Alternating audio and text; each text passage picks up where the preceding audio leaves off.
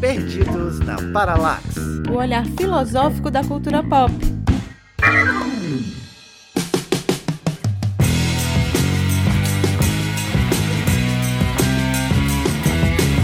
E aí, meu povo, com a boa? Aqui é Fred Costa e me preparando para esse episódio eu fui fazer as contas e percebi que eu tenho mais de 20 anos de cena musical independente. A idade do Matheus, basicamente. Olá a todos, aqui é Manu Bezerra, fã e amante de muitas bandas alternativas, independentes, mas não dispenso jamais aquele hit do carnaval. Eita! E aí pessoal, eu sou o Matheus Nascimento e se a banda tiver mais de 150 visualizações no YouTube, eu já desconfio. Olá, bom dia, boa tarde, boa noite. Meu nome é Diego e se o Fred tem 20 anos de carreira, eu tenho 32 de pesquisa musical. É isso aí. Estamos bem. Os anciões da música. Eu sou jovem, tá? Bem jovem. Rolava umas coisas dessa mesmo, a galera ficava disputando pra ver quem era mais antiga na cena. ah, pronto. Quer dizer que a nova geração, se tem mais de 150 players, já desconfia. É tipo. A paralaxe é a aparente mudança do objeto a partir dos diferentes pontos de vista em movimento. E então, pessoal, a gente tá recebendo hoje o Diego Pessoa, que ele é da Omnis Canidae. Pra quem não conhece, é um seu, é um blog, é podcast, é tudo. É simplesmente a vida do artista independente. Quem é você na fila do pão, Diego? Na fila do pão eu sou o que compra provavelmente um bolo.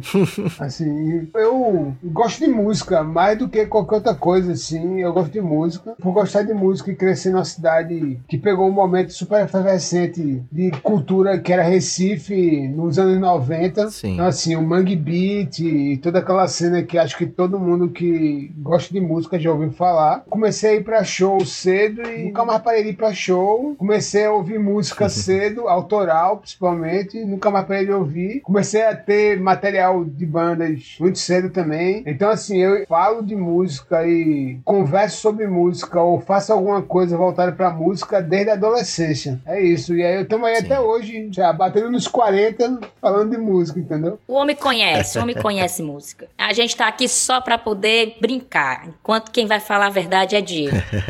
E nosso episódio hoje vai vindo aí nessa pegada, né, de falar de música, né, o próprio Diego aí, que é o nosso convidado, tá bem antenado, ligado, já como ele comenta, 32 anos aí, que ele escuta música, que ele trabalha com música, que ele pesquisa, né, Eu falei 32 anos, mas eu tava exagerando. É porque eu faço desde criança, entendeu? Eu faço desde criança. Porque, por exemplo, eu tenho um tio que tinha um- uma rádio, assim, ele trabalhava numa rádio, e aí eu ia quando era criança pra rádio dele, e uma das coisas que eu achava massa era atender telefone.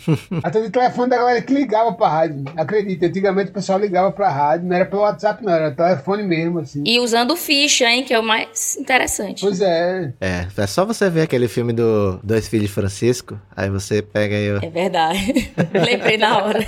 Pô, pronto, é exato. E aí, tipo, eu achava massa falar com a galera que ligava. Então, assim, eu digo que nunca existiu exploração infantil na minha família. Então, assim, profissionalmente, era mais pra cá, assim, bem mais pra cá, tá? Eu me identifico um pouco contigo, ó, Diego, porque desde muito cedo eu comecei a ir pra show, assim, frequentar vários rolês, assim, pela cidade que rolava de graça, pagar 5, 10 conto pra entrar e tal. Sempre tentando conhecer as novas bandas da cidade, assim, eu sempre fui um jovem bem instigado. Já trazendo uma referência de Fortaleza, que é o Cidadão Instigado. Sempre tive essa referência, assim, de instigação pra, pra cena e tal. Assim, né, na minha adolescência, assim, quando eu comecei a frequentar, eu não tinha muito essa noção do que era underground, o que era mainstream, assim. Eu sempre pensei que artista fosse alguém que tivesse disposto a fazer arte, né, fazer música. E não é bem assim a nossa realidade, né. A vida é muito mais dura do que isso. A gente costuma fazer episódios sobre música, sempre trazendo compositores, falando da história deles, delas, todo mundo. Esse é um programa diferente sobre música, né? A gente vai tentar falar um pouco sobre o que é o conceito de música independente. A gente vai falar mais sobre a profissão em si do que exatamente a vida e obra de alguém, né? Eu queria realmente perguntar para que vocês elucidem para o nosso público que não necessariamente entende muito o conceito, o que é exatamente música independente, o que é o fazer artístico independente e ele se opõe ao que, né? Ele se opõe ao que você chama de mainstream. Explique aí para o público e para mim o que são esses conceitos, por favor. Existem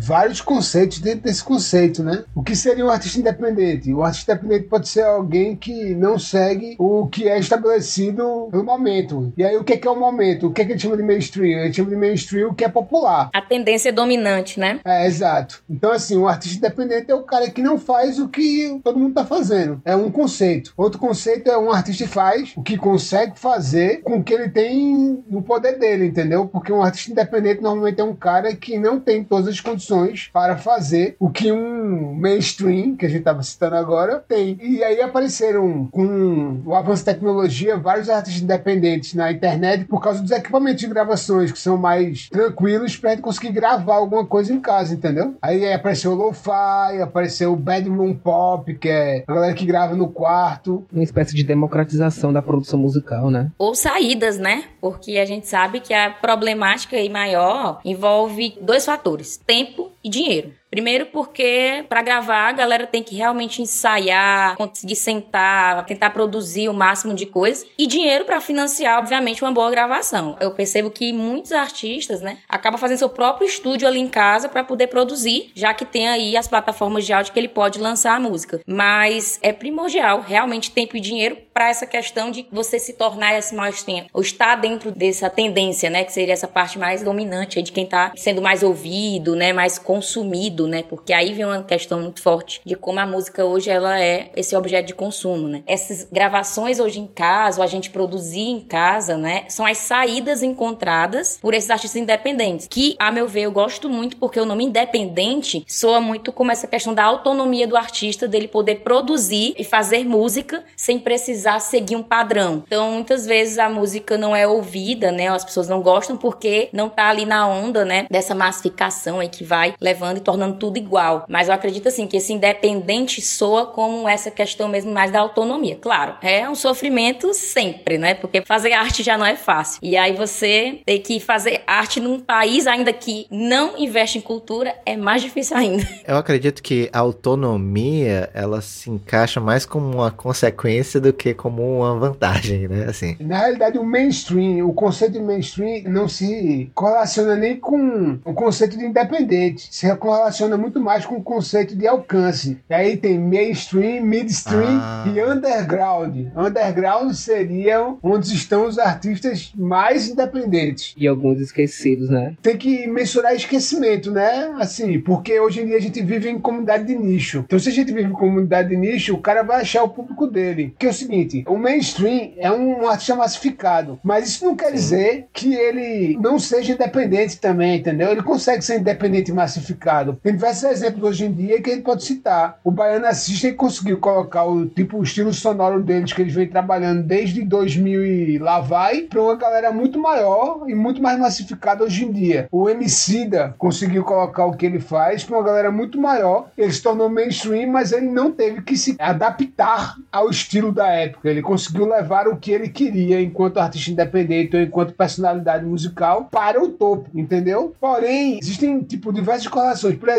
um artista de jazz não vai estar no topo nunca. Por quê? Porque jazz é um som de nicho. Mas talvez ele seja o mainstream daquele nicho, entendeu? Então, assim, esse lance de esquecimento é muito mais de quem escuta do que de quem faz. Porque o cara vai achar o nicho dele, assim. E com a internet, hoje em dia, assim, é cada vez mais bolhas. E bolhas nada mais são que nichos de interesse, entendeu? Um exemplo disso é o Bandcamp, né? Que é uma das plataformas mais populares entre artistas independentes independentes e funciona muito de forma de nicho no Bandcamp. Você tem lá a tag de metal, as centenas de tags, subvariações do metal, subvariações do RB, subvariações do rock, etc. Então, essa forma de nicho, ela inclusive está muito presente nos streams, né? Quando a gente vai atrás de uma playlist assim no Spotify. A gente vai uma certa tendência. Ah, eu, vou, eu quero ouvir indie brasileiro, eu quero ver indie internacional. Antes da era da internet, antes de todo mundo conseguir montar um estúdio, conseguir gravar em casa, eu não sei como existia o artista independente. O artista independente, eu acho que antes dessas plataformas, era aquele que quando a gente saía do show tava vendendo uhum. CD, a galera, a família Sim, deles exatamente. ali fora. Eu vou citar uma banda que depois estourou, mas a banda Calypso, no uhum. Pará, ela era banda independente Sim. quando ela começou. Então ela vendia CD a 5 reais após terminava as apresentações. E não só essa, né? Eu citei essa banda aqui, porque depois estourou, né? Virou realmente uma tendência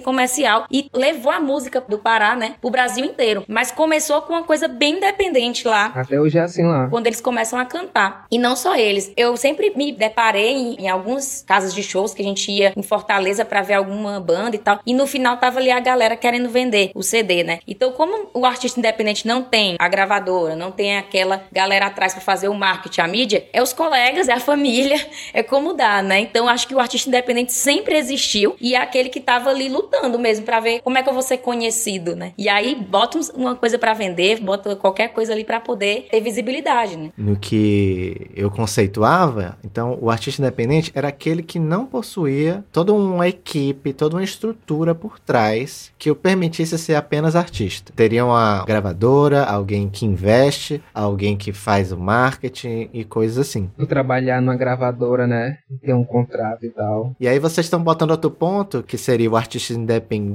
aquele também que está inserido hoje, né? A pequenos públicos específicos, né? Que consomem aquele determinado tipo de coisa. E isso eu acho, acredito que só surgiu com o advento da internet. É, eu acho massa o exemplo do Calypso, porque o Calypso é um, uma forma de você ver que a música independente não necessariamente não é popular, porque o Calypso sempre foi popular, cara. Música popular sempre foi, entendeu? A questão é estar dentro dos meios de produção e ou tomar conta. O Calypso é um MC, entendeu? Assim, Calypso é o que eu falei, o MC é um cara que fazia 5 mil CDs gravados em casa, escrito à mão, com a capinha e saia vendendo, entendeu? No show. Saia vendendo. E hoje em dia ele não precisa fazer nada disso, ele tem um selo por trás, ele tem uma gravadora, então assim, ele conseguiu se colocar no posicionamento que ele consegue ter todas as estruturas e ainda consegue mandar nas estruturas dele, porque aí ainda continua sendo independente, mesmo sendo mainstream, que é outro conceito já, que é o cara conseguir chegar lá em cima, mas não se submetendo aos outros. Ele chegou lá em cima criando dele, entendeu? Gosto de pensar assim, o independente hoje ele não significa o desconhecido. Nunca foi, cara. E as estratégias hoje que se utilizam para essa divulgação, já que não tem mesmo todo esse recurso, essa é uma questão de ser amparado, né, por uma gravadora, e, e o artista tem que realmente realizar a sua obra, divulgar, enfim, sem nenhuma grande gravadora por trás, é, não significa também que ele não vai ser conhecido. E isso se utiliza muito por causa das redes né, sociais, da plataformas de música, enfim. Hoje a gente tem muitos artistas no cenário que são independentes, que ainda se configuram e dizer assim, olha, eu sou um artista independente, mas que realmente está aí sempre tentando ser visualizado, né? O underground e o independente tem uma diferença aí, eu, eu sinto que tem. Porque o underground, ele realmente ele não tem apelo de massa. Eles tentam não ter, né? Não tem essa questão da presença comercial muito forte, da visibilidade. E com aquele número ali de considerável de pessoas que gostam, que curtem, mas eles não têm esse apelo tão grande. Quando eu penso da música independente em si, aí vocês me corrijam se eu estiver errado, né? Mas eu penso isso, já é outra pegada. Eu já não acho que seja a mesma coisa, né? Eu já acho que o independente, ele é esse que tá ali tentando o tempo inteiro entrar e ter uma presença comercial. Claro que ele não vai ser uma música chiclete, ele não vai ter todo esse apelo de massa que outras músicas vão ter, né? Eles vão ter uma dificuldade maior de entrar no mercado, mas eles querem entrar no mercado, né? Não deixam de querer. Acontece acontece muito isso, né? Do artista tá presente no TikTok ali, fazendo uma, uma, divulgação no TikTok, tá querendo, tem que fazer um clipe, é quase uma obrigação do artista quando lançar um álbum. Tá no YouTube, porque é a tentativa de viralizar, né? A tentativa de, de alcançar mais ouvintes, mais compradores. E é isso, eu acho que é natural do artista que quer viver de música, ele alcançar esse público pra tirar alguma coisa disso. Eu acho que aí tá muito na frente já, né? Assim, porque quando a gente pensa nesse conceito conceito atual de hoje, das redes sociais como elas estão estabelecidas hoje, é mais sobre popularidade do que sobre ser independente, entendeu? Uhum. Porque a gente já sabe que é muito mais número do que condição, o que sugere, entendeu? Assim. O que é triste. É. Quando a gente fala do período das gravadoras, qual era o principal problema? Era que uma mínima parcela da população conseguia ter acesso aos meios de produção, não necessariamente a arte ou artista, mas ao meio de produção. Tanto que era super popular nos anos 70, 60 e 80 programas de televisão que eram tipo festivais, entendeu? O festival era um cara que era artista ou músico ou gostava daquilo ou estudou muito quando era criança também. Pode ser, pode ser autodidata ou não, que queria aparecer para mais gente. E onde é que ele ia para aparecer para mais gente? Na rádio e na televisão. Era onde ele tinha espaço para mostrar o seu trabalho para o maior número de pessoas. Porque antigamente não tinham como escoar além disso, entendeu? A cara dos dois filhos de Francisco. e a MPB antiga é um exemplo disso, o sertanejo antigo é um exemplo disso. Agora, o problema a partir daí é o conceito. Por exemplo, Zezé de Camargo Luciano se tornou um artista popular, mas ele não é independente mais. Não é faz muito tempo assim. E nunca foi a proposta dos caras ser. Os caras queriam entrar na indústria que alguém tomasse conta da carreira deles, eles só queriam cantar e ganhar dinheiro. E aí, tipo, é outra questão, por exemplo, o conceito de arte. Aí, tipo, entra o artista igual a pedreiro, por exemplo, que muita gente usava antigamente, que é o cara que reproduz e faz aquilo ali, bota a mão na massa para fazer aquilo ali, e tem um cara que mora na casa que foi feita pelo pedreiro, mas não fez nada. Mas a casa é dele, entendeu? Ele é o artista porque ele é o dono da casa, ou ele é o artista porque ele fez a casa. Eu entendi então que o conceito de independente está ligado diretamente à questão financeira e também à questão conceitual do artista, enquanto aquele que produz seu próprio material, sua própria obra de arte. Nesse sentido, o oposto ao independente seria o industrial. É por aí? Eu estou entendendo certo? É o que está dentro da indústria, né? É o que está dentro do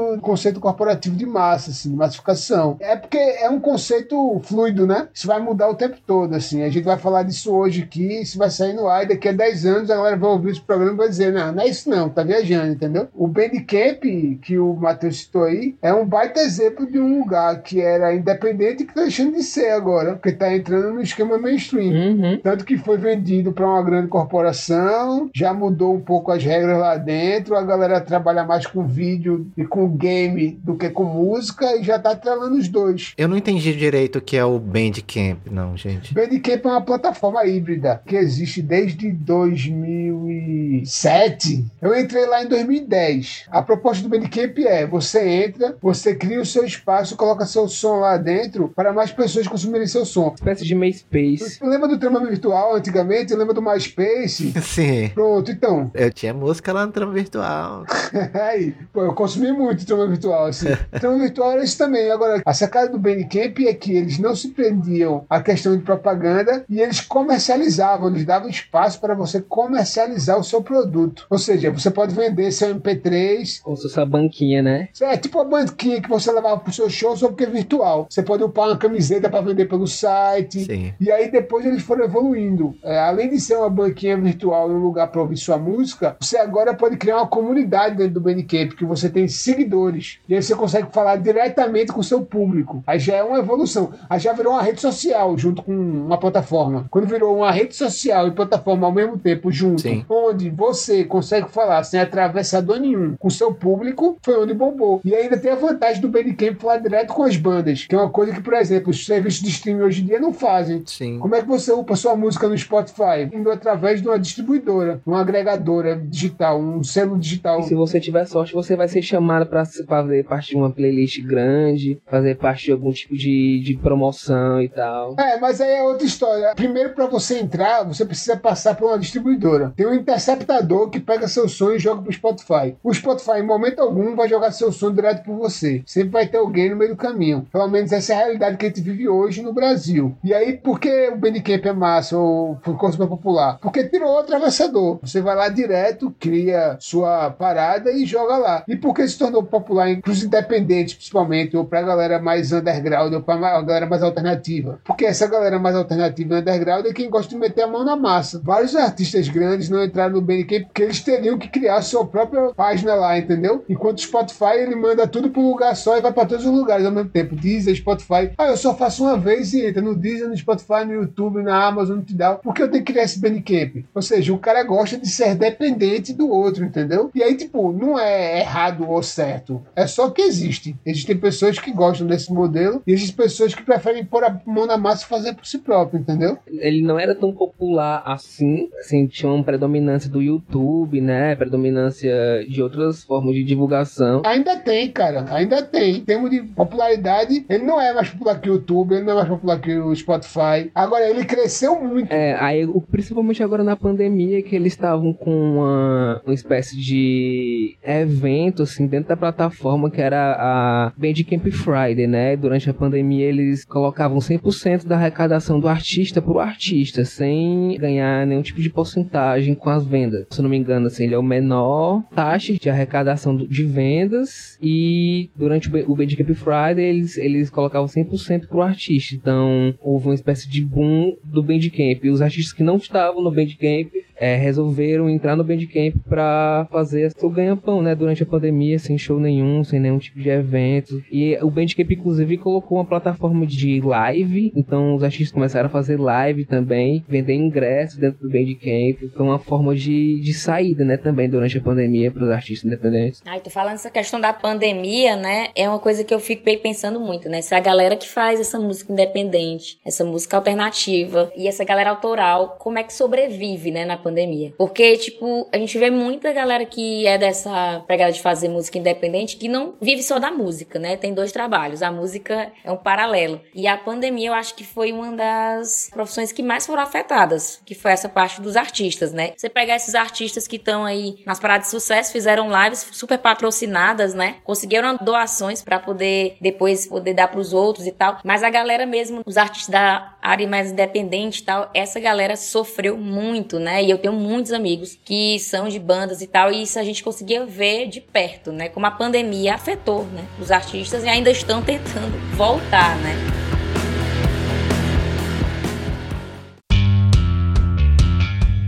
Eu ainda tô tentando elaborar aqui o conceito de artista independente. Porque no fim das contas, se você pensar profissionalmente, ele é um autônomo. O artista independente, ele é MEI. Eu sou MEI da fotografia. Na pandemia, eu não tive um job, nada. Se eu tivesse com banda, tivesse coisa assim, eu também não teria feito nada. Eu vivi do dinheiro que eu guardei enquanto fazia fotos, até da música que eu tinha antes da pandemia. Foi o que salvou, cara. E Fred ainda tem uma, uma parte pior, porque o artista independente, que é banda cover, né? E o autoral, que o autoral ainda é a galera que mais, né? Só porque a gente, eu fico pensando que não existem locais que abram espaço, né, com muita frequência para bandas autorais. E quando há, elas selecionam um dia para aquilo acontecer, porque elas realmente preferem contratar bandas covers porque é as músicas que a galera sabe cantar, né? Porque a galera quer essas músicas aí que sejam consumidas, né? Essa é a lógica aí da indústria cultural, né? Reprodução é arte? Eita! Complicada essa questão. Aí, falando de indústria cultural e de reprodução ser arte, a gente entra num conceito bem bom do Adorno. Ela é adorniana, ô Diego, cuidado. Ixi. Aí eu vou dizer que não, justamente.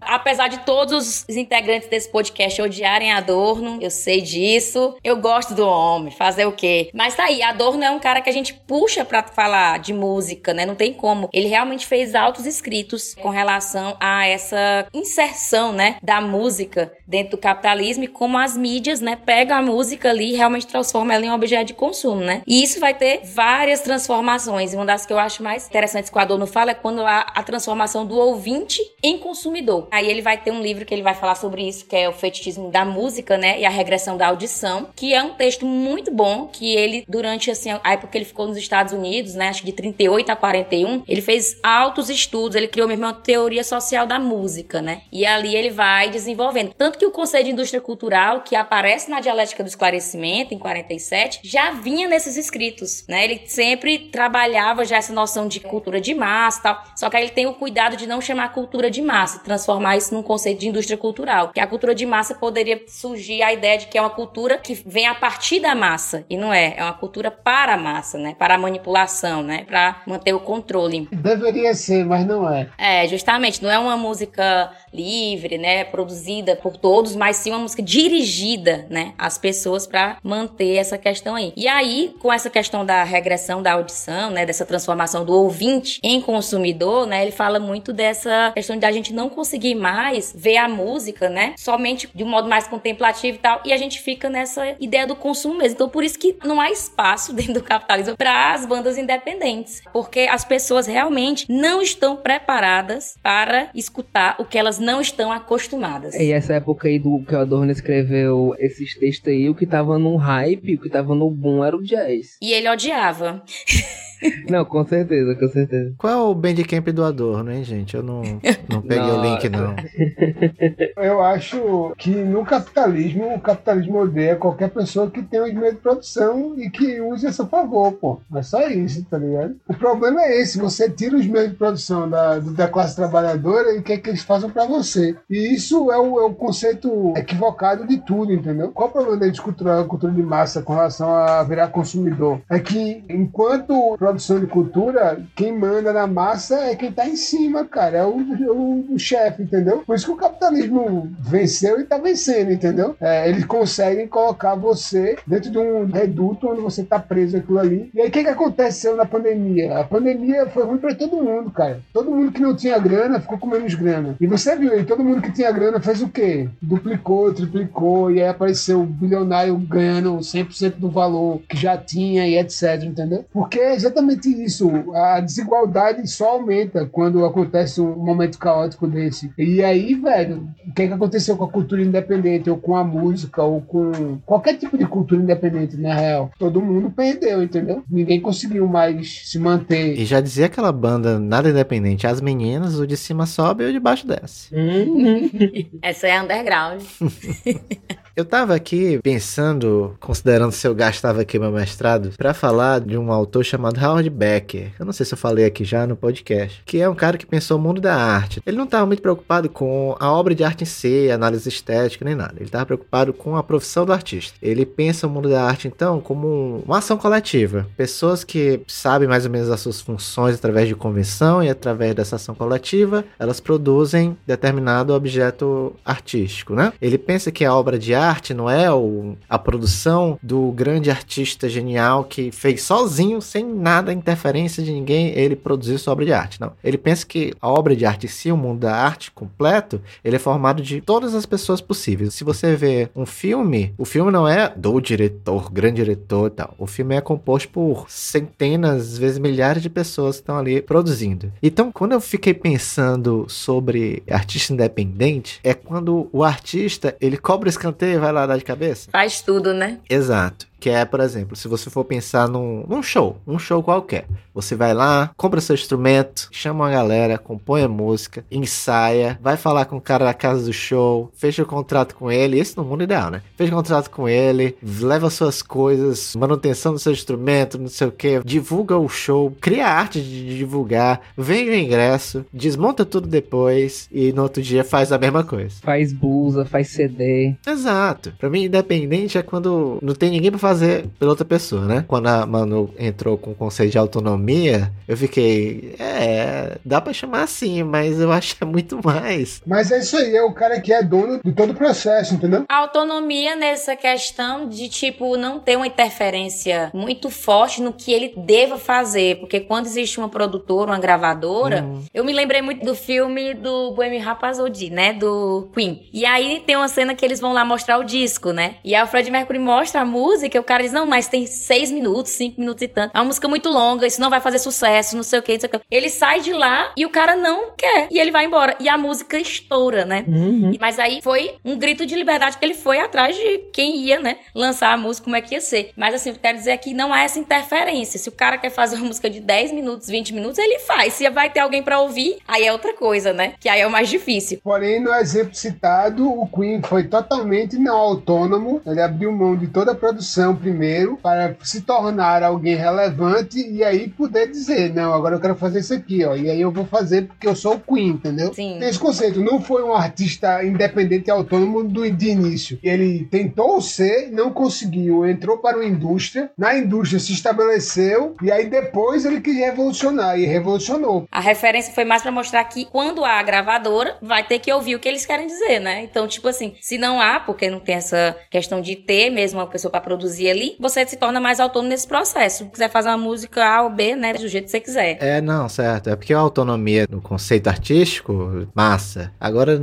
eu não queria ser autônomo na hora de carregar os instrumentos, ligar as coisas.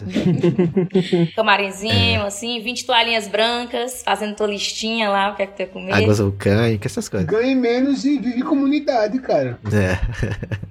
mas é interessante como a indústria cria os limites, né? Cria os obstáculos para os artistas e ao mesmo tempo ela cria outras oportunidades. Dois exemplos interessantes que a gente pode pensar é o Miley Davis, na época dele, quando ele era um pouco mais jovem. Ele era assim, um artista experimental, né? De jazz, então ele não tinha ali tanta apreço quanto os outros da indústria do jazz. Quando ele entrou, começaram a perceber que ele estava fazendo sucesso, que ele vendia disco e tal. Assim, com vários artistas negros, né? Eles sempre fizeram muito mais sucesso e venderam muito mais discos do que outros artistas. E foi justamente essa percepção do mercado de que esses artistas vendem, que eles geram ali uma receita, começaram a dar mais, muito mais oportunidades de, de aparecer em televisão, de trabalhar com vários artistas, enfim. Um outro exemplo é o hip hop, né? É, o hip hop surgiu totalmente no underground, a galera tentando se virar pra ouvir e curtir sua música ali, os DJs, né? Colocando as, os breakbeats. E aí, com alguns anos de luta desses artistas, desses DJs, desses MCs, começou a se tornar um fenômeno de massa, né? Anos 90, ali começou a se tornar um fenômeno muito mais lucrativo e se tornou um fenômeno de massa, né? Mas é isso, assim, nada escapa da cultura da indústria, né? Total. Tudo é capaz capturado. Não, o capitalismo sempre abraça todo mundo, cara. O capitalismo é aquele amigo massa que diz pra você que você sempre vai ter uma oportunidade, mas você precisa perseverar, tá ligado? Assim. Então, assim, se você não passa pelo sofrimento, você não vai chegar. E a gente não precisaria sofrer, velho. Saca? a questão é só essa, a gente não precisaria sofrer. Não precisaria carregar o violão, Fred. Quem dera. Pois é, tipo isso. Não precisaria, cara. Mas aí você faz porque seu lado vai ser sempre o menos forte. É, é a visão do sonho, pô. Porque, por exemplo, o hip hop é massa. O que é, que é o hip hop? O que é, que é o jazz? O que é, que é tudo isso aí? São sons de preto, majoritariamente popular, porque são a maioria da população, mais do que qualquer outra coisa, que são travestidos em sons de massa por brancos e ricos que abraçaram aquilo ali, porque viram que eles tinham que acalmar aquela população que eles queriam manter dentro do cercadinho deles, entendeu? O blues, o rock, né, cara? O hip hop, cara, o hip hop quando apareceu em Nova York, o que, é que a galera fez? A galera dividiu a cidade. A cidade virou um lado de preto latino e hip hop, todo grafitado, e o outro lado de Upper Side, ricos, brancos, hipster. Naquela época, o que era hipster, né? E aí, quando a galera viu que a cidade tava ficando maior, tinha mais grafite do que branco hipster, o que é que os brancos hipsters fizeram? Pô, eles têm mais gente, mas a gente tem mais grana. Vamos comprar todo mundo, entendeu? Aí chegou a Adidas lá, My Adidas. Vamos fazer uma música da Adidas aí com Public Enemy. Bora. Aí o Public Enemy, porque todo mundo quer ganhar, entendeu? E aí, tipo, no momento que o My Adidas bombou, o hip hop popularizou e deixou de ser o som do gueto. E quando deixou de ser o som do gueto, é som de quem tem mais condição de manter. E quem tem mais condição de manter é sempre quem tem mais grana, entendeu? No capitalismo é assim que funciona.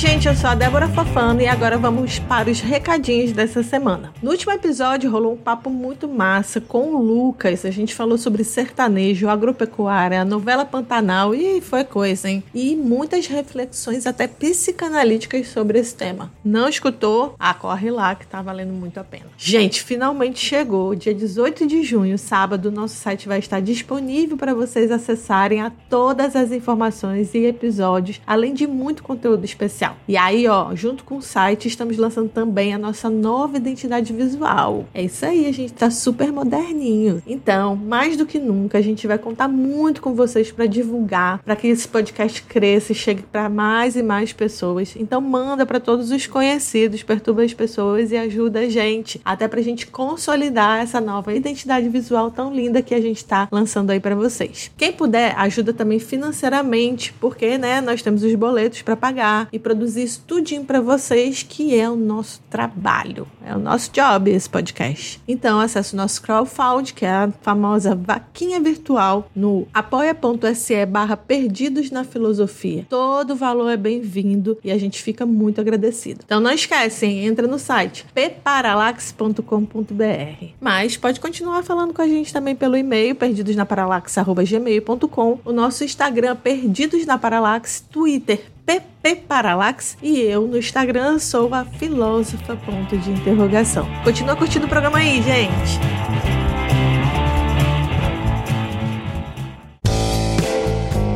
No começo do programa, eu dei uma recuada pra gente pensar como era o universo independente antes dos streams, antes da internet, né? O que é que vocês acham da influência forte da, da internet, especialmente, por exemplo, o Spotify? Porque o que é que eu vejo que muita coisa se modificou, e eu ainda peguei um pouco disso, né? É que, por exemplo, os artistas, eles têm parado de produzir álbuns, por exemplo. Vingou muito a coisa do single para lançar para as plataformas, e aí o single vem junto com todo um contexto estético junto, e aí vem todo um clipe também que tá tudo enlaçado. Isso afetou o mainstream também? Ou é isso mais do cenário independente? Como é que vocês entendem isso? Isso afetou todo mundo, principalmente a arte, né? O fazer arte. Porque antigamente você conceitualizava. Na realidade, o single sempre foi o que ele é. Antigamente rolava muito compact disc de uma música só e tal, porque era um produto radiofônico de apresentação. Antigamente você tocava muito na rádio, hoje em dia você quer colocar numa playlist hypada do Spotify. Mas o conceito é o mesmo. Antigamente era rápido e barato, né? Porque era pouco material de plástico e tal, facilmente produzido. Mas hoje em dia também é muito barato, cara. Você grava na sua casa, você não precisa nem produzir material, ele só joga pro Spotify, tá ligado? Continua sendo muito barato. A questão é que não é nem só o fato de baratear, mas é quanto vale sua música, entendeu? Tem várias questões aí no Spotify que são erradas. Por exemplo, a música que vale é a do hoje. Se eu lancei minha música hoje, ela tá valendo. Se eu lancei o ano passado, ela já é velha. E isso extrapola todo e qualquer conceito de arte. Porque, inclusive, a arte deveria valorizar o que existe há mais tempo e não o que é novo. Quando você vai comprar um quadro ou quando você vai pegar alguma coisa de valor artístico, você sempre olha o tempo que aquela coisa tem. O conceito cultural do Spotify, das playlists atual, do, do sistema de streaming atual é só vale hoje. Isso aí justamente já é fenômeno desse mecanismo, porque hoje tudo é muito repetitivo. É, viralizou e morre. Né? E muito passageiro. A cultura do efêmero, né? É dessa forma que a música faz sucesso. Ela tem que ser repetitiva e passageira. E aí, tipo, isso leva para as redes sociais também, assim. E aí, quem é que consegue se tornar uma coisa passageira e um hit e ser efêmero e conseguir se manter em cima? No capitalismo. Quem tem grana para investir nisso aí, entendeu? É o mesmo conceito, quando a gente continua preso a mesma coisa. Aí, por exemplo, ah, o sertanejo. Falta dinheiro no Brasil? Não falta dinheiro no Brasil, entendeu? Falta divisão, não falta dinheiro. O sertanejo continua lá em cima, porque tem um agronegócio por trás abastecendo tudo financeiramente. Forró estilizado universitário continua por cima porque existem braços e indústrias de outras áreas dando botando dinheiro o tempo todo. E aí você consegue massificar o efêmero através do popular. E como é que você populariza isso hoje em dia? Jogando no TikTok, transformando em trend, virando dancinha, saca? Aí é o poder da mídia, né? Que Pois é. não vai fugir da propaganda, desse poder que a mídia tem. Eu descobri alguns desses fatores muito jovem quando eu descobri que várias bandas, especialmente, por exemplo, aqui em Fortaleza, Nordeste em si, o forró é muito forte, né? Essas bandas de forró, elas tinham donos. Ei, era sempre, tu sabe quem é o dono da banda? Ah, não, é o fulano de tal, que é o dono do restaurante da avenida ali. Tem um caso clássico incrível, velho. Tem uma banda de forró super popular chamada Magníficos. Todo mundo conhece Magníficos no Nordeste. Ela é uma banda de uma cidadezinha do interior da Paraíba, Gosto até. que é Monteiro. Monteiro é um fenômeno para o forró estilizado. Perto daqui onde eu estou. É? Tu tá perto de Monteiro? Eu estou em Princesa, na Paraíba. Monteiro é uma cidadezinha super massa, onde tinha uma galera que produzia som e principalmente tinha um velho muito rico. Muito rico, muito, muito, muito, muito. É um fazendeiro cheio de terra assim. O cara não tinha mal o que fazer, o cara tava assim, pô, minha vida é horrível. Eu, Pô, como é que sua vida é horrível? Você é milionário. Era o Cabeça Branca, é dono da lancha. É, tipo isso. Aí o cara, velho, você não quer investir nisso aqui não? E aí o cara criou um conceito industrial para as bandas de forró. E aí lá apareceu Brucelose, Magníficos, Machos com Leite e é tudo do mesmo cara. A ponto de Magnífico ter três bandas, Machos com Leite ter três bandas. Teve uma confusão enorme. Nos anos 90 rolou uma, uma parada que foi processo e tal, e foi, tipo, super comentado na época, que era o seguinte: a Magníficos tinham quatro shows fechados em quatro cidades diferentes, em quatro estados diferentes no mesmo dia. E aí, tipo, a galera vendeu o ingresso, tipo assim, ó, você vai ver Magníficos, é 50 conto o ingresso. Aí na outra cidade, você vai ver Magníficos, é 50 conto ingresso. Você vai ver Magníficos, é 50 conto ingresso. E aí, tipo, ganharam uma grana, venderam 50 conto ingresso em todo lugar. Na hora de acontecer o show, a Magníficos A foi pro lugar mais legal. Magníficos B foi pro outro lugar. Magníficos C foi pro outro lugar. E Magníficos D foi pro outro lugar. e aí a galera que é, já era fã da Magnífico, que já tava mais justificada, falou: Mas peraí, essa daí não é a vocalista que eu vi no outro show, não. O que aconteceu? Nem esse tecladista. Então, assim, o que é que tá acontecendo aqui? E aí a galera foi saber, e aí entrou o PROCON, entrou o direito do consumidor, tá ligado? Porque, obviamente, o cara disse assim: Não, pô, paguei pra ver Magníficos com a cantora X, que eu vi da outra vez e foi massa. Você me apresenta a cantora Y, entendeu? Por quê? Porque o cara tinha quatro bandas. Tinha que aproveitar a fama, tá certo. Tinha que desmembrar todo mundo, fazer 10 bandas. O cara tinha quatro bandas magníficas rolando no Nordeste todinho, velho. E o cara contava com o fato de que as pessoas não iriam reparar na falha, porque ou a menina era muito parecida com a outra, ou cantava igual, porque ele tentava manter todo mundo no padrão igual ali, entendeu? Mas depois de umas três horas de umas cachaças, meu filho, botar essas músicas pra tocar repetitivo, ó. Era magnífico até umas horas. Gente, o cara fundou a franquia. tipo isso. É essa a parada. O cara foi um gênio, assim. Ele, ele, ele abriu uma jequiti de banda de forró, tá ligado? Assim. uma vez eu tava. Flávio José, que é um cara do forró mais pé de serra, Sim, sim. mais antigo e tal. Ele também é de Monteiro. Monteiro é uma cidade privilegiadíssima pro forró, assim. Se você for pegar vários caras incríveis, são de lá. E aí, uma vez eu tava em Monteiro, tinha uma vizinha que era de Monteiro e eu tenho familiares na Paraíba, certo? Achei que tu ia dizer que tinha uma, uma banda de forró lá. Eu tenho uma banda de forró Não, lá. não, não. Tenho família em João Pessoa. E aí eu tive uma vizinha quando era criança, que era de Monteiro, Paraíba, Brasil. É assim que eles vêm na cidade. Monteiro, Paraíba, Brasil. Ninguém fala Monteiro, é Monteiro, Paraíba, Brasil. A gente foi lá, né? Conhecer a cidade, ver a família da galera. A primeira coisa que pensaram: você não conhece Flávio José, porque você não é da Paraíba. Eu disse, como não, cara? Flávio José toca lá em Recife todo mês, se deixar, tá ligado? Assim. Aí, galera, pô, sério que ele é famoso nesse ponto? Aí é, você não conhece fã de tal, da banda tal. Eu disse, mas essa banda também toca lá. Eu disse, como assim, cara? Se os caras são daqui, não sei o quê. Porque, primeiro, deixavam a cidade isolada, tá ligado? A cidade não sabia o que estava acontecendo pra fora. Você percebe que o cara manipulava a cidade de um jeito, o, o cara que era dono da franquia, que a galera que tava lá não sabia o que estava acontecendo. E aí ele fazia contrato com todo mundo, os caras da banda não podiam falar nada, ou só podia falar o que ele dizia que era pra falar, e ficava todo mundo no escuro com relação ao que estava acontecendo pra fora dali, entendeu? Isso eu tô falando nos anos 90, ou seja, já existia veículo de comunicação populares no Brasil, já existia massificação de televisão, entendeu? E mesmo assim o cara conseguia manter dentro de um conceito fechado é, aquilo ali, entendeu? E o cara criou uma indústria a ponto de ele ter orquestras de forró, escolas de forró na cidade. O filho da minha vizinha, que era um amigo meu, ele é cinco anos mais novo que eu, quando eles voltaram pra Paraíba pra morar em Monteiro, a primeira coisa que ele fez foi entrar na banda de forró, porque ele já tocava forró, ele já tinha aprendido baixo na escola de forró de fulano de tal lá, entendeu? Então assim, existe uma cultura voltada para a produção e reprodução do que é popular na cidade e do que é financeiramente possível na cidade. A questão é se é financeiramente possível para quem toca ou para o dono da banda, entendeu? Essa é a questão. Eu queria puxar aqui uma coisa que é justamente assim, a dificuldade da banda independente, né, do artista, enfim, entrar assim na mídia, vem muito também das pessoas que escutam, porque a gente passa por um processo mesmo, né, de não querer mais músicas que não tem essa pegada industrial, comercial. Qualquer música que foge um pouquinho desse padrão, as pessoas acham assim, ah, que banda estranha, que coisa diferente, ou então de realmente as pessoas não valorizarem o artista independente. É muito melhor, como eu falei, ir para um show de uma banda cover do que realmente ouvir ali três, quatro músicas de uma pessoa que tá criando, né, e tentando divulgar seu trabalho. E aí vem a questão assim, esse processo que a gente vive, né, na sociedade capitalista, de realmente a gente transformar a arte em mercadoria, né, que eu acho que é a grande definição assim do termo indústria cultural. Se nisso aí as pessoas também deixaram de ter esse gosto estético, né? Assim, não tem um fortalecimento da cultura, não tem um fortalecimento artístico na sociedade. Então as pessoas estão meio que numa ilusão que elas podem escolher, mas elas não escolhem música. Elas escutam sempre o mesmo, né? E aí fica nesse processo aí sempre. E aí a minha questão era essa: como a gente faz também as pessoas, né? E eu gosto muito de usar um termo que eu usei na minha tese, que é a reeducação dos sentidos, né? Como reeducar as pessoas para ouvir. Eu trabalhei muito a questão do cinema no sentido mais de assistir, de ver, né? Mas a audição é algo mais fechado ali com a música, né? Então,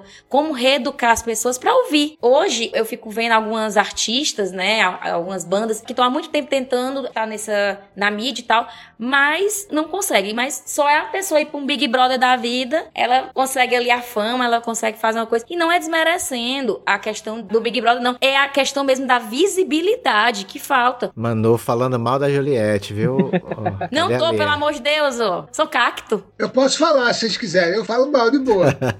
não, não, sou cacto. Ninguém fala da Juliette aqui no programa, porque eu sou na Paraíba, eu defendo. Mas assim, a questão mais que eu tô querendo colocar é da visibilidade. Sim, sim. Então, assim, pessoa que vai para um programa de TV, vai lá, faz a música, né? Acontece. E aí pronto, daqui a pouco começa a disparar, começa a ser ouvido, né? E tal. Então, assim, é uma luta grande. Eu acho que as plataformas de música têm ajudado bastante. A internet, não tem nem o que falar. Como ajudou esses artistas, assim, independentes para mostrar a sua música. Mas eu acho que a música realmente, ela precisa da pessoa para ouvir. E aí as pessoas realmente não estão mais acostumadas. Esse processo de reeducar para ouvir, para poder se interessar, é algo assim que a gente tem que ver como isso aconteceria. Isso é legal tu falar, porque no começo, por exemplo, da internet, a indústria foi quebrada, né? Entre aspas, assim, umas aspas bem grandes. A indústria faliu por causa da internet, da pirataria, etc. Mas o que se esperava é que ninguém tivesse o poder de mídia. E o que, que a gente tá vivendo hoje em dia? A mídia continuando próspera e mandando em tudo. Ou seja, a televisão, por mais que tenha perdido o alcance que tinha antigamente, ela continua sendo totalmente relevante para a construção da popularização de alguma coisa. Por isso você citou o Big Brother aí, entendeu? Tipo, aparecendo na novela, né? Essas coisas. Então, assim, a gente achou que ia ter a liberdade de não precisar mais disso nunca mais, em termos de massificação de cultura. E o que a gente tá vivendo é que a gente continua preso na mesma caixinha que a gente vivia nos anos 90, quando não existia internet para escoar. Eu acho impossível educar de maneira massificada as pessoas a ouvirem som e a ouvirem música. Eu acho, eu não acredito mais nisso, assim. E assim, eu acho que é uma coisa que, para ter volta, a gente tem que mudar primeiro política, tá ligado? Assim, a gente tem que primeiro mudar modo de vida. Aí, tipo, a gente vai mudar política, a gente vai mudar estilo de vida, a gente vai mudar métodos sociais, a gente vai mudar expectativas de como viver sua vida para depois adentrar em arte, para depois adentrar em música. Então, assim, a gente tá falando daqui a 500 anos, se a gente conseguir pro mesmo lado o tempo todo, entendeu? E a gente sabe que não vai seguir pro mesmo lado o tempo todo. É sempre vai para um lado e volta pro outro. Que eu acho que um artista deveria fazer hoje em dia. Deveria se fechar na sua comunidade de arte. O cara tem que achar o seu público e fazer o seu público continuar interessado nele até é, o tempo que for preciso, o tempo que ele quiser que aquilo aconteça. Óbvio, sempre tentando amplificar seu público e chegar em novas pessoas. Porque o conceito é você chegar em novas pessoas sempre. Não só pro independente. O massificado também quer, cara. Tu acha que o João Gomes não quer chegar em mais gente do que ele já chegou? Ele quer chegar em mais gente do que ele já chegou. Você acha que o Zezé de Camargo não queria ter mais alcance de público hoje em dia? Queria. Por quê? As pessoas estão vivendo mais. Então tem cada vez mais gente no mundo. E tem cada vez mais gente presa dentro de bolhas de internet que só a televisão consegue extrapolar quando a pessoa liga a televisão. Então, por exemplo, acreditem, existem pessoas de 20 anos que não sabem quem são Zezé de Camargo e Luciano. Do mesmo jeito que existem pessoas de 30 anos que não fazem ideia quem é Caetano Veloso. E isso é cada vez mais normal. Tem várias coisas que para mim é normal que a galera chega e nunca ouvi falar nisso assim. Por exemplo, hoje eu fiz um post falando sobre esse lance do mercado musical e onde a gente consegue chegar com isso. E um cara citou um NFT. Uhum. Cara, NFT eu já bati, já dei tapa, já tirei onda, já fiz tudo.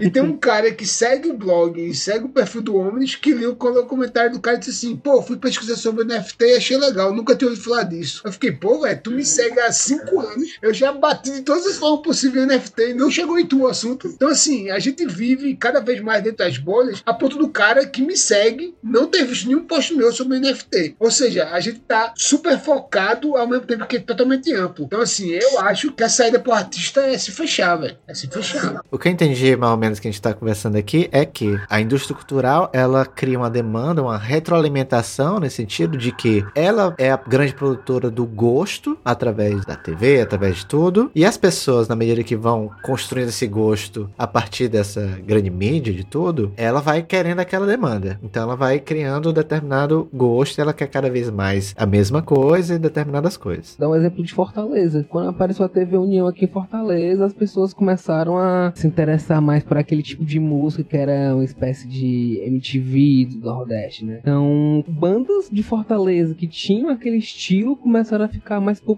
também, começaram a sair de Fortaleza porque em Fortaleza não tinha público, foram para São Paulo. Sempre tem essas levas de artistas que saem daqui para viver de música nas metrópoles, né? Rio, São Paulo. É interessante, né? Porque para pensar assim, não, o que, que a galera tá ouvindo aqui, né? O que, que os artistas independentes estão produzindo e eles estão sendo ouvidos aqui em Fortaleza. Um exemplo que eu gosto de pensar é, por exemplo, a Soledad. Não sei se vocês conhecem. Brandão? A Soledad Brandão. Ela era bastante popular, que até ela foi para São Paulo viver lá, né? Um outro exemplo é o Daniel Groove, teve que ir para lá. É, o outro exemplo é o Catatal, né? O pessoal do Cidadão Instigado, enfim. Uma série de artistas aqui que eles não conseguem é, viver de música aqui, mesmo o público gostando de ouvir e sendo fã deles aqui e tal, mas eles não conseguem viver de música aqui. É, não só eles em Fortaleza. Eu acredito que de modo geral. E quando fala de TV União, só pra me fazer um comentário, senão eu vou perder o fio, eu lembrei muito da MTV e daqueles programas que a MTV tinha pra valorizar as bandas independentes, né? Teve vários, assim, às vezes de criar clipes pra banda, às vezes de montar bandas, né? Teve, acho que o MTV apresenta, o Banda Antes e o Gelé do Rock, porque eu me lembrei muito do Johnny Hooker, né? Conheci Johnny Hooker através do Gelé do Rock. Como é que funcionava o programa, né? Eram pessoas, artistas, né? Seja o guitarrista, o baterista, o vocal, e montava-se ali a banda naquela hora. Eles se conheceram ali. E aí construía, né, uma banda, eles ficavam competindo, né? Tinha um programa para eles fazerem uma música e tal. E ali era interessante porque não era só uma banda que já era formada, mas era formando novas bandas, né? Só que aí depois de cada programa, acho que surgiu uma, duas bandas ali e tal. E o Johnny Hook ele conseguiu realmente depois ficar conhecido, né, no Brasil inteiro. Ele tá passando até por uma reconstrução assim da carreira dele devido à pandemia. Acho que desde a época da pandemia assim que todos esses artistas, né, não tinham como mais fazer show e tal. E aí eu penso nisso que realmente se não tivesse essa oportunidade do Geleia do Rock, né, será que a gente conheceria Johnny Hook como a gente conhece ele, né, como a gente acabou conhecendo ele hoje? Festivais também, né? A presença desses artistas em festivais faz com que eles Sim. fiquem cada vez mais no nosso imaginário. Então, se a gente tem aqui um ciclo de festivais, a gente pode chamar de festivais independentes no Brasil, ou até mesmo esses festivais não independentes, como o Rock in Rio, Lollapalooza, E vou citar um festival muito bom em Fortaleza que tinha,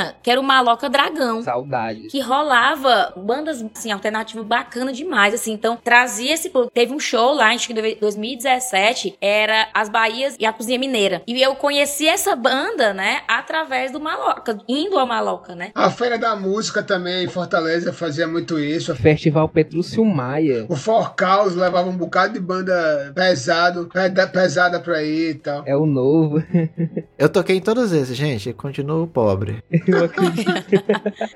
Mas é tipo isso, por exemplo, a Marina Senna, ela já tinha uma carreira musical já, tipo, há uns sete anos, mas foi na carreira solo dela e fazendo presença em todos os festivais do Brasil, praticamente. Investimento, cara. Exatamente. Quem tem grana faz grana, pô. Por exemplo, a Manu perguntou se ela ia conhecer o Johnny Hooker. Ela ia conhecer o Johnny Hooker, porque o Johnny Hooker é de uma família rica de Recife. Ele ia ter todas as condições do mundo, como ele sempre teve, para chegar onde ele quisesse chegar, entendeu? A questão é que chega um momento em que o artista, como o Johnny Hooker, quer viver com as próprias pernas. E aí, viver com as suas próprias pernas é, significa você fazer o seu próprio caminho, entendeu? E quando você vai fazer seu próprio caminho, você tem que se virar sozinho, cara. E aí, meu irmão, se virar sozinho sendo artista, não fecha conta. Não existe a menor condição de fechar conta no Brasil, entendeu? Assim, atual principalmente, assim, que a gente vive uma onda de desaceleração econômica, a gente vem da pandemia, a gente vem do desacreditar a cultura, que é um planejamento político que tem acontecido há muito tempo já. Por exemplo, nos últimos seis anos, sete anos, a gente acabou com todos os parâmetros políticos que existiam, pelo pelos órgãos federais. E assim, a gente não pode dizer que isso não influencia, entendeu? Os órgãos federais influenciam nos estaduais. Por exemplo, Recife perdeu vários parâmetros de cultura que tinham, que, por exemplo, Fortaleza não perdeu tanto, o Maloca continuou forte, abriu o Centro Cultural Belchior. Então, assim, tem outros espaços aparecendo nesses períodos sombrios e tal, mas existe um plano de destruição da cultura, não apenas enquanto consumo, mas também enquanto viver de arte, entendeu? Não é nem que o governo federal não apoia cultura, é que ele só apoia cultura que já tem apoio. Eu acho uma onda isso. Eu me lembro que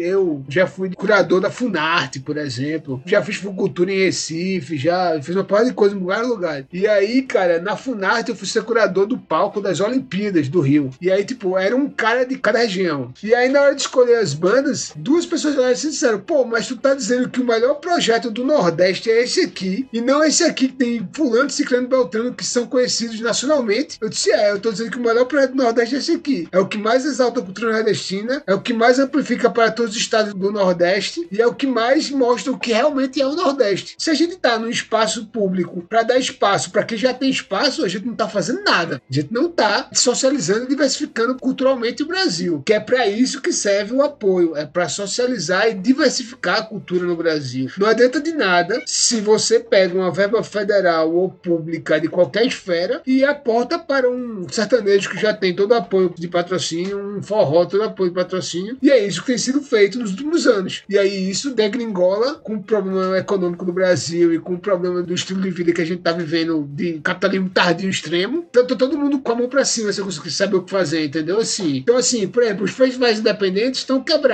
E aí para deixar de ser quebrado, o cara tem que procurar artistas que são específicos. Ou seja, ele não pode errar. Ele não pode mais abrir e trazer um bocado de nome desconhecido pra galera conhecer. Que ele precisa daquele nome foda que pague as contas. Que lote o espaço, que faça ser um sucesso. Por exemplo, tá vendo a Marina Senna. A Marina Senna foi pra todos os festivais do Brasil. Que ele é o nome certo que paga as contas. Isso é positivo para a música brasileira? De jeito nenhum. Isso é horroroso. Porque você tá fazendo exatamente o que o capitalismo pede pra você fazer. Que é botar todos os, os ovos num lugar só e deixar todo mundo sem nada ao redor, entendeu? Porque aí você vai transformar essa galera que não tem nada ao redor em alguém desesperado porque vai fazer qualquer coisa para ter alguma coisa, entendeu? Então o cara, tipo, baixa totalmente o crivo dele. Por exemplo, eu tô pensando muito como eu trabalho culturalmente porque eu tenho dogmas e paradigmas que eu tento levar para minha vida porque eu acho que são positivos, mas se eu for levar para minha vida, eu vou acabar com todos os festivais de música que eu fui e cresci indo e que ajudei a crescer e que sou amigo da galera que faz, só falando mal. Acontece. Porque tá tudo ruim. Todos os festivais de música chegaram pra mim e disseram: pô, eu queria que tu viesse ver o festival de música aqui e avaliasse a programação. O que, é que tu achou? Achei ruim. Porque é a mesma programação do outro festival de música. É a mesma galera que vai pra todo lugar. Agora, é culpa do festival? Não, cara. O festival não tem condição de arriscar mais, entendeu? Assim. E aí, quem que tem que arriscar e dar espaço para novos nomes na música, etc. Agora, a única esfera que tá podendo fazer isso é o poder público e ainda é o poder público do Estado e da Prefeitura. E aí, por exemplo, existe o Maloca Dragão, existe o Dragão do Mar, existe o Centro Cultural Belchior, que eu não sei nem se tá rolando, quer voltar agora, não sei se voltou aí. Ah, infelizmente não, cara. Maloca tá morto. O Espaço Banco do Nordeste também rolava muito esses espaços para ter bandas. É, o Rock Cordel. É, o, o Banco Nordeste tá acontecendo pequenos eventos, o Belchior nada, assim, em termos musicais. O Dragão tá praticamente fechado. Tá ruim aqui em Fortaleza. Sério mesmo. Tá ruim em todo lugar, cara. Por exemplo, essa volta dos shows agora, todos os shows que voltaram foram megas produções, pô. Era tipo banda mais popular que tem, num palco com um estelão gigantesco, um negócio tipo. Eu, eu vi um palco em Recife que eu olhei assim pro show e disse, meu irmão, só pra montar esse palco, essa galera gastou 100 mil conto. E eu sei que eles gastaram 100 mil reais. Eu teria feito metade do palco e trazido duas bandas massa. Enquanto isso, o Fred tá carregando o violão dele. um exemplo, né? O Spolcraft tá rolando agora esse final de semana. E quem faz show pequeno não tá fazendo show, porque não tem nem condições de ter público, entendeu? Assim. E aí entra na questão, galera, por exemplo, Johnny Hooker, o Thiago Petri, a Karina Bu e tal, outros artistas. Esses artistas são independentes que conseguiram a popularidade. Popularidade através dos meios virtuais e tal. O cara é famoso, entre aspas, até certo ponto, entendeu? E aí entra outra questão, que é ser famoso virtualmente ou as redes sociais te ajudam em quê na hora de pagar a conta? Dá um like aqui no meu boleto. Spotify não paga nada pro artista. A não ser que você tenha um milhão de visualizações por semana. você não vai ganhar uma- nada com o Spotify. Não ganha. Porque os artistas que têm um milhão de visualizações estão atrelados a gravadoras, tem diversos músicos para pagar. Já ganha dinheiro de outra forma. Né? E já ganha dinheiro de outra forma também. Não ganha com o Spotify, não. O Spotify não paga nada. Véio. É, o dinheiro, sim, pro artista é vender blusa, CD, LP e tocar em festival. E agora não vai rolar nenhum deles, porque para fazer camiseta tá caro, para fazer LP tá caro, para tocar em festival você tem que ser popular. Então, assim, a gente não vai bater a conta, não vai fechar nunca, assim, do modelo atual.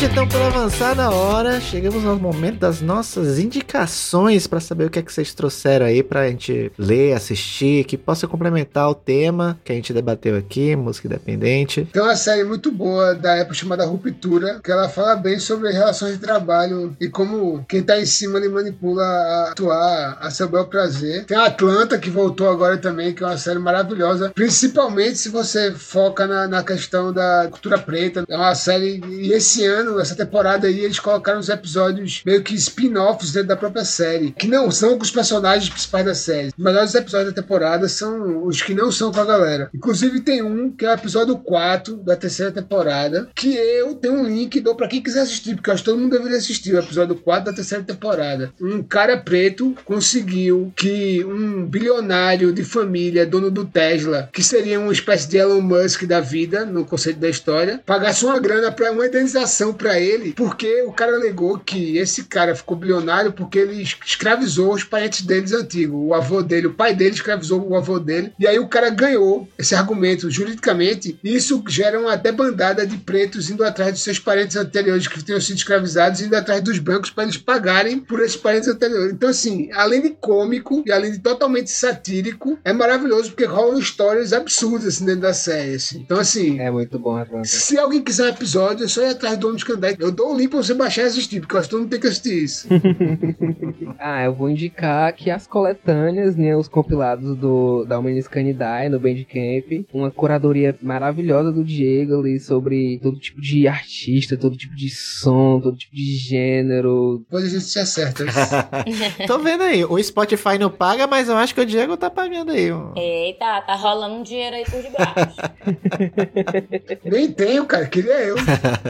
eu eu acho muito interessante as coletâneas porque simplesmente é uma curadoria ali de artistas do Brasil. Sem qual, é uma, uma, preciosidade muito grande e é por mês, né, que tu faz, cara, tipo, um trabalhão ali de juntar os artistas, ouvir. A do Bandcamp é por mês. Segunda indicação, tem uma playlist que eu vou fazer de artistas independentes que a gente citou aqui, que a gente falou e outros mais, etc. Beleza. Ai, gente, não vou deixar de citar o texto do Adorno que casa muito com o que a gente foi falando aqui, que é o fetichismo da música e a regressão da audição, no texto de 38, né? Já comentei aqui sobre ele né, no episódio, mas realmente é a minha indicação aí. Quero também indicar um filme que não é brasileiro. Tava pensando sobre esse episódio, eu lembrei muito dele, que é o CBGB, né? O berço do punk rock. Que era o CBGB, né? Era um espaço das bandas autorais, independentes, alternativas, poderem tocar em Nova York. E aí, graças a esse espaço, né, a gente tem Ramones, Blonde, né? Que foram pessoas que foram acolhidas nessa casa, né, que se considera o berço do punk rock. E aí mostrava muito essa dificuldade deles terem onde tocar, né? Esse filme é muito interessante porque conta a história do rock e do punk, essa visão mais underground assim. E por fim, eu vou indicar uma música, né, da Lorena Nunes, né, que é uma maravilhosa, que tem um disco, né, um álbum de 2014 que é Eu Ouvi Dizer que Lá Faz Sol. E aí tem uma música dela que eu amo, que é Alegria Amarela. Tive o prazer de tocar com a Lorena essa música porque na época eu tocava na bateria, né, a gente fez uma versão na bateria lá da Música da Cachorra com essa música da Lorena, né? E a Lorena é uma pessoa que tá na mídia aí, nos corres, né, em Fortaleza, fazendo aí música e tal. E é uma cantora, assim, que eu acho magnífica. E tem outros projetos musicais também, mas eu indico esse álbum dela e a música Alegria Amarela, né? Agora eu tô me sentindo mal, porque eu indiquei nada do Brasil, velho. Eu, sou, eu trabalho com música brasileira, não indiquei nada do Brasil.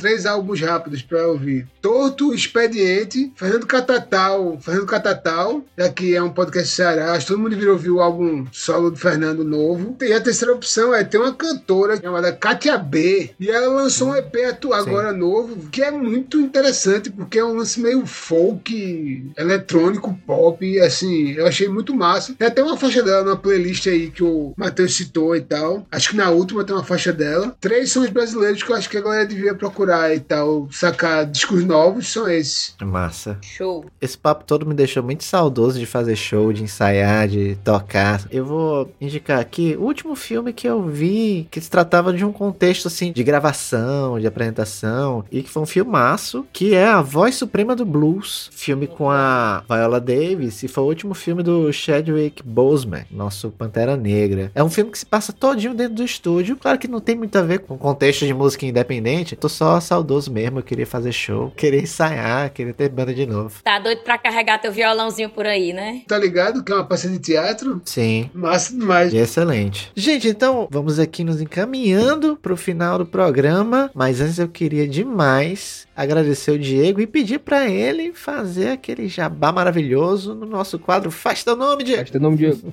Obrigado, agradeço aí a participação. O Omnis Canidae é um site de música brasileira que a gente criou em 2009 com o intuito de ser um depósito virtual de álbuns brasileiros. Ou seja, tem link para download no site. Até hoje tem link para download. A gente tá em 2022 e a gente continua tendo link para download no site. Porque é mais uma opção de você consumir música para fora do ambiente virtual que eu acho que é um problema consumir música no ambiente virtual, porque você não foca em ouvir o som, você usa como plano de fundo. E aí isso explica talvez um pouco do nosso papo de hoje, entendeu? Como é o consumo da música atual. Esse blog, ele tá online desde 2009, como eu falei, 13 anos online, são mais de 8 mil álbuns divulgados, e aí a gente cria playlists nos streams também, porque a gente quer que você escute música brasileira em todos os espaços possíveis, e a partir dele a gente tem uma produtora de eventos e shows, a gente tem um selo digital com vários artistas brasileiros, a maioria dele do Nordeste, e a gente trabalha com assessoria de imprensa, com book, a gente tem festival de música, a gente criou várias ações. Eu acho que eu consegui fazer shows e eventos em todas as capitais do Nordeste. Fiz em Fortaleza, em São Luís eu não fiz, mas no resto eu consegui fazer em todos. Tá em todas as redes sociais por enquanto. Meu sonho é sair das redes sociais, uma hora eu vou conseguir.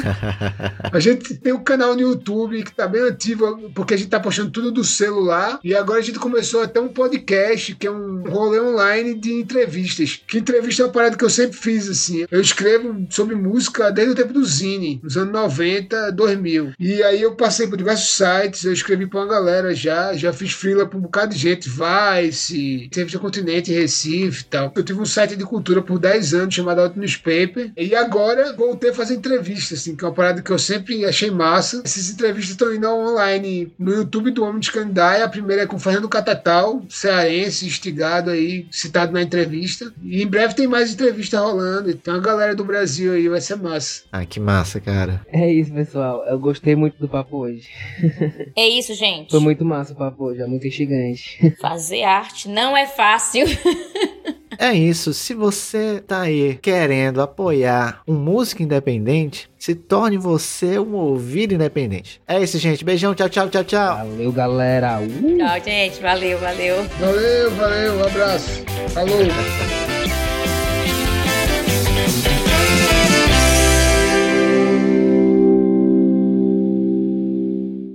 É, saudade show. Saudade de receber uns cachê miseráveis depois de Seis meses.